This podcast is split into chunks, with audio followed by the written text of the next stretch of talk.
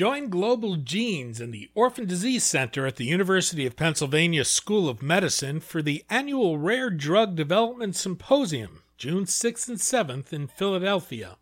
The symposium will focus on the drug development process and is designed to connect, educate, and inspire rare disease advocates. To learn more, go to globalgenes.org forward slash RDDS.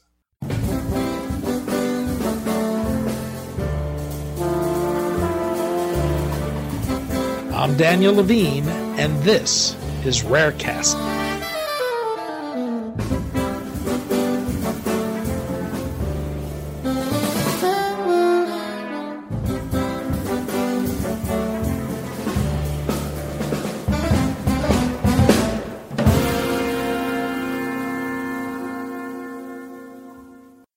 Children awaiting adoption with a rare disease may go untreated or receive minimal treatments.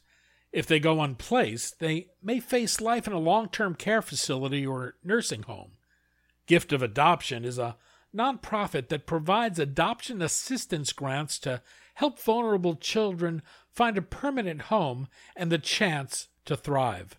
We spoke to Pam Devereaux, CEO of Gift of Adoption, about the cost of adoption, how her organization works, and the need it's seeking to address.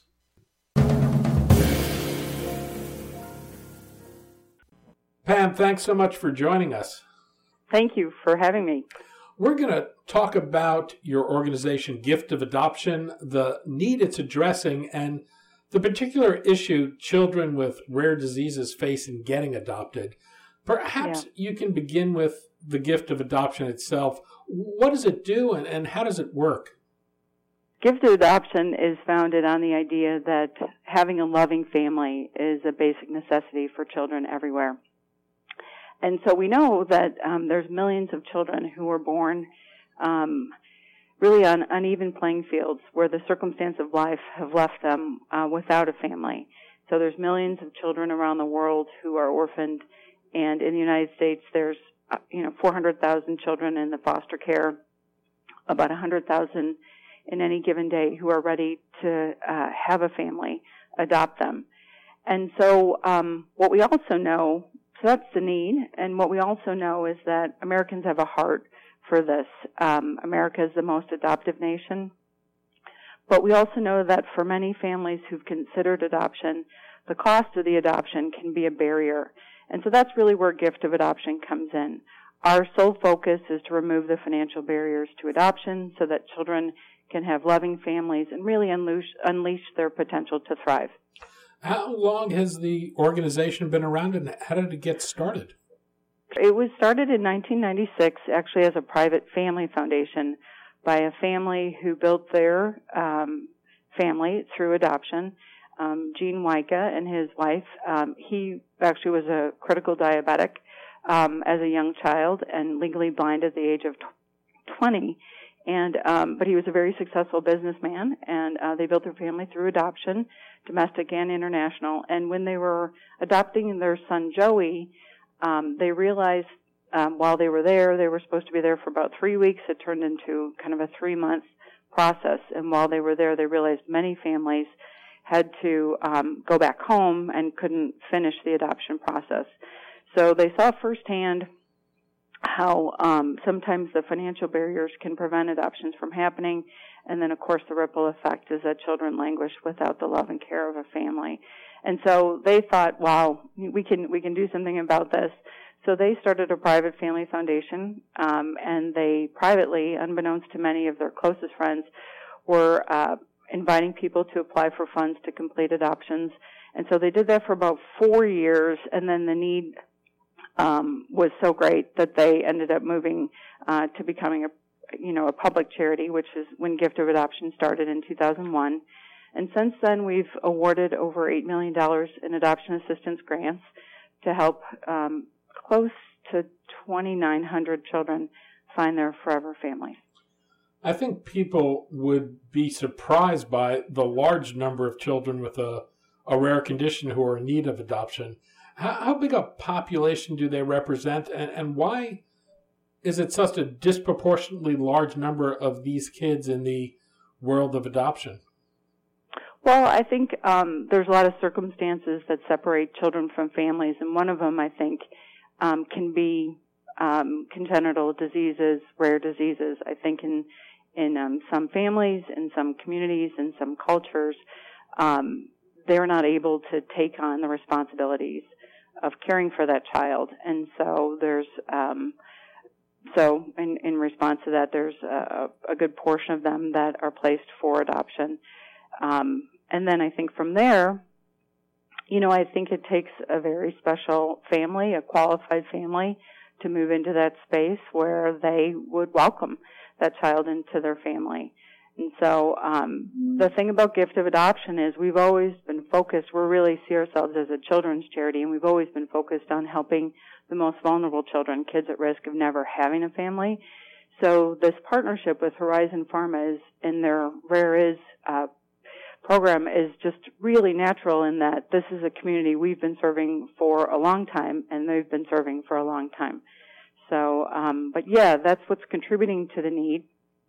And then I think um, barriers like financial or understanding or lack of connection are the things that would keep children uh, with rare diseases uh, longer in institutions or um, other circumstances where they're not having a family. Well, for people not familiar with the process of adoption, what does it take to actually adopt a child, and, and where does the cost come? Sure. Well, you know, it's it's a it's a pretty rigorous vetting process, and I th- I think that's a good thing. Um, so, uh, in order to adopt a child, uh, the one of the first steps is a home study, which is done by a professional uh, social worker who would uh, is well trained in understanding if you'd be a good parent, and so um, they're very much looking to make sure that if a child were placed with you or your family, that it would be a good placement. So you're vetted uh, through a home study process. That's fit to, that sort of assures that you're physically, financially, emotionally fit to adopt a child. Then there's a ton of transaction paperwork type things that are required because it's obviously a legal process, and so there's a lot of a lot of that. And then the final uh, step and final addition to the cost is travel. So, as you know, a friend of mine likes to say, the first part of being home is getting there. And so, um, oftentimes, there's travel required, whether it's international or even with domestic adoptions. Sometimes you need to be um, in in a, in a state uh, away from your home for a couple weeks, four weeks before the child is healthy enough, or uh, the paperwork has been um, completed so that you can travel across state lines. So, a lot of times, travel is a big piece of the cost. And what is the geographic range of the adoptions you work with? Sure. So we're helping American families adopting children from anywhere around the world. And in, in terms of cost, is there a dollar amount people might expect to to pay in the adoption process? Yeah, I think the latest uh, numbers have suggested the cost of adoption is somewhere between thirty-five and forty-five thousand, either domestic or international. It could be substantially more depending on the particular circumstances, but that's about what we see um, from the families who are applying for assistance from gift of adoption. And so the families we're serving have, of course, gone through all that vetting process, and then they have um, more than half of the adoption cost already funded themselves, and then that's a, a perfect time for them to apply to gift of adoption. And our grants are are up to ten thousand dollars, and we're the final funds needed. So when you're part of the gift of adoption story and the Horizon Pharma um, commitment to this, the funds that um, we're giving are the final funds needed to bring that child home. Well, let's talk about the Horizon Pharma Rare Is Adoption Fund that was recently announced. What is it, and, and how are they working with your organization? Sure. Wow. Okay. So it's a great, great example of a partnership where you realize the community of children we're serving and families we're serving are the same community of children and families that they're serving. So we had been familiar with um, Horizon Pharma and their team um, for a number of years. They were supporting gift of adoption, and then I, in a variety of ways. And then I think it really was that aha when we realized that about 35% of the adoption grants that gift of adoption provides are for children with um, medical conditions And then further exploration, we realized 40% of those children had in fact rare diseases. That's when we went and talked to the team and really talked about this cool opportunity and they um, were uh, really excited about making such an impact. And so it's a three-year, multi-year commitment, um, and it will help ensure that 30 or more children uh, will get home. And you know, getting home for children is amazing in in all cases, and also children with rare diseases. They're just at such high risk. The chance of getting home and access to the treatments and medicines and the loving care, it's just it's it's literally um, the impact it's making on these kids is is um, it's life altering. How difficult? How difficult is it to place a, a child with a rare disease in adoption?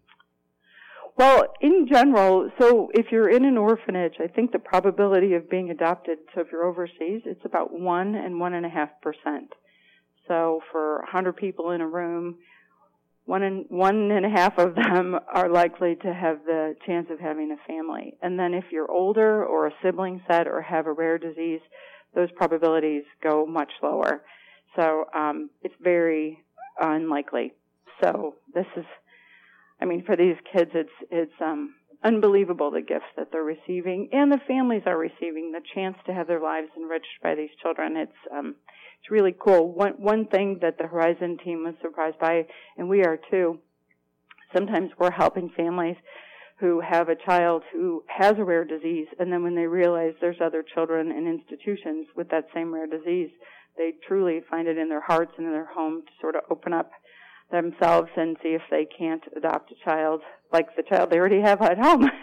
and so think about the you know the camaraderie and they already have a strong medical team and you know so it's it's pretty neat to see that too i, I want to go back to that point in a minute but let me ask you what kind of care does a child with a rare disease get in an orphanage and how well do they tend to fare well you know what i i i would uh, say um, that everybody's doing their best, but I think um, in general, access to treatment, or I would say consistent treatment, I would think would be um, not reliable. And um, again, I think there's, um, you know, just a lot of generosity over that comment. Meaning, I, I think it's just the nature of the rare diseases and where technology is and access to things. I mean, I think sometimes even basics like enough food or heat um, can be not found in some places.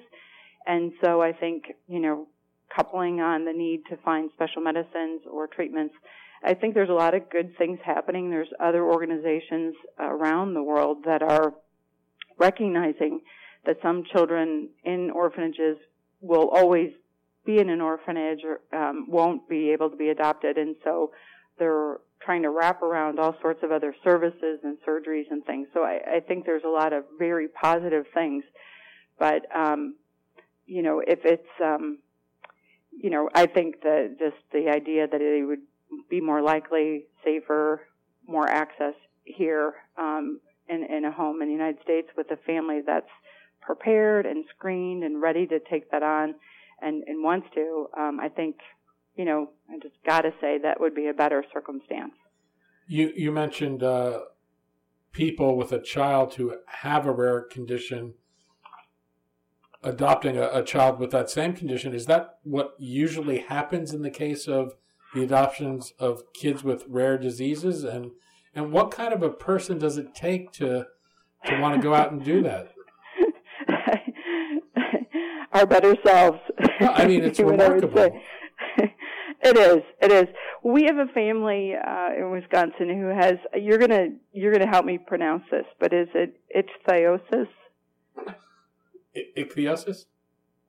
Yes. So we have a family who has a daughter um, who has that um, rare disease, and yeah, when they were um, realizing there was a, a child in China um, who had that same skin disease. They felt strongly that they had room, and so um, they're really excited. And of course, Evie, the, the daughter who's at home, can't wait for her little sister Nora to get here. so, um, you know, yeah, there. I think, um, yeah, our better selves. I also think, um, again, the connectivity and the things that the rare disease community, you and your podcast are doing to make this all feel more possible for people not to feel alone are also incredibly strong parts of bolstering families to take that step, right? And so, um, I feel like the inspiration may come from them, but I think the community around them helps them take that first step, you know? And so I feel strongly that gift adoption is a part of that. And, and this partnership is a tremendous testimony to the impact you can have as a community to, to help more of these families. We we have another uh, family um, who, who it's not a it's not a the same disease, but was really interesting. I guess you know there was two two boys who were very close in an orphanage. One of them is now named Nolan, and he's at home in the United States. And after he was adopted, the family realized that he was missing his good friend and it turned out his good friend they called him brothers at the orphanage. They were so close. And so um when the family worked with their agency and got a hold of the orphanage they realized who this other child was. And he actually has i think it's called WAGR syndrome. And um so they adopted this little boy so it it wasn't a child they didn't have their first son who they adopted didn't have this rare disease but then when they realized his sort of orphanage brother did, um, they stepped forward into that space and brought this little guy Francis home. He's 10 years old, and he just came home in January with the help from Gift of Adoption. I, I saw a little video about uh, a boy named Isaac and uh, oh a woman, Jill Youngs. I'm wondering if you yes. could talk a little uh, about the their story and the role your organization played. Sure. So Isaac uh, was born very medically complicated with um, hydrocephalus and spina bifida, club feet, so and among other things. And so um, Jill um, had met his mom, his birth mom, at the hospital, um, and was um, helping out as a volunteer, as a temporary foster volunteer, um, which is a role she's played in the past. And um, the more she got to know the mom, and the more she got to know Isaac, you know, she was really falling for him. And um, eventually there was a trust and a bond there and a real confidence that Jill could step in and uh, become Isaac's mom through adoption. So um, she uh, is a single person, and so she was saying, "Wow, I, you know, she knew to fund a private adoption was going to be require some money, and so she said she did fundraisers and like GoFundMe and a bunch of different things. Her church helped, her family, but she was still coming up short with with the costs that are required to complete the adoption. And so that's where Gift of Adoption came in. Her caseworker at the adoption agency mentioned us to her.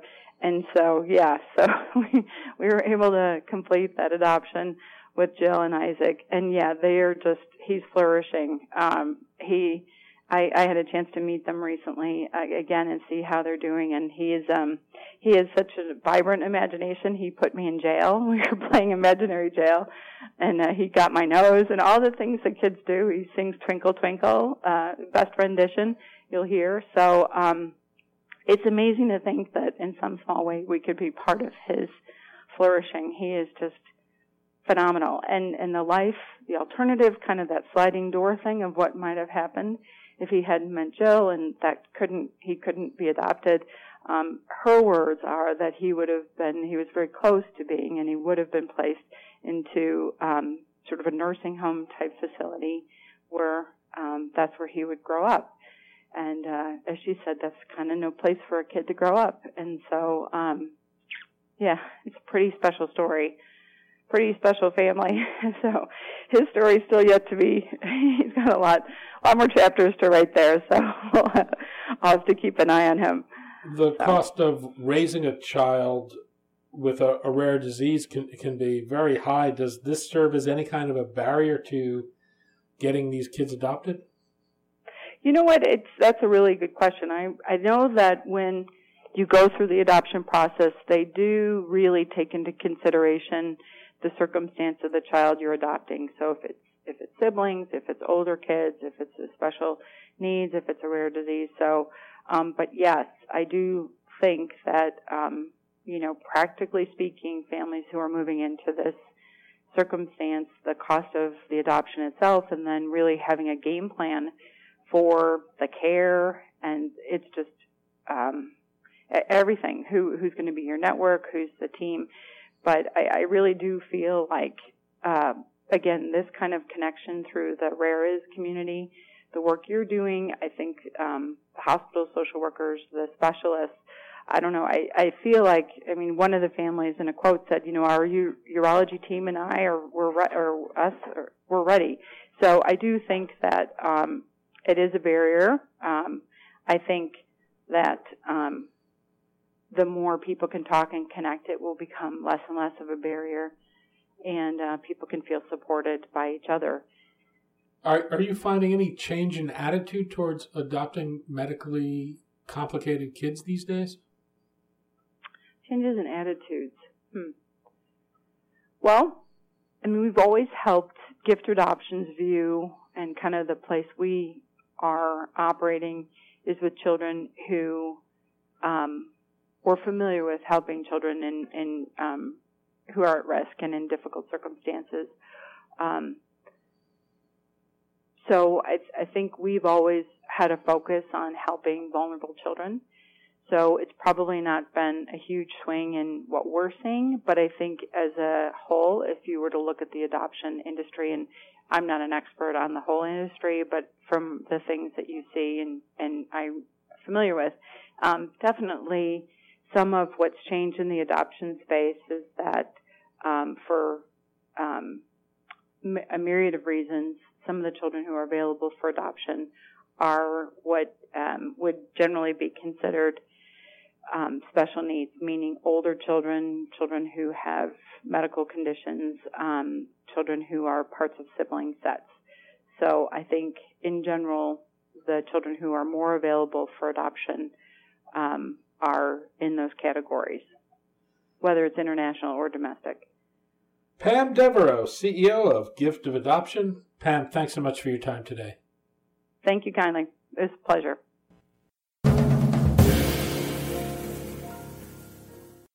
Thanks for listening. For more information about rare disease and to connect to the rare disease community, go to globalgenes.org. To keep up on the latest news and trends affecting the rare disease community, be sure to visit raredaily.org. You can subscribe to the Rarecast RSS feed through raredaily.org or through SoundCloud, iTunes, Stitcher, or your preferred podcast manager. The Rarecast is produced for Global Genes by the Levine Media Group. You can also find our podcast, The Bio Report, on these popular podcast sites. Our theme music is composed by Jonah Levine and performed by the Jonah Levine Collective. We'd love to hear from you. Drop us a note at danny at levinemediagroup.com.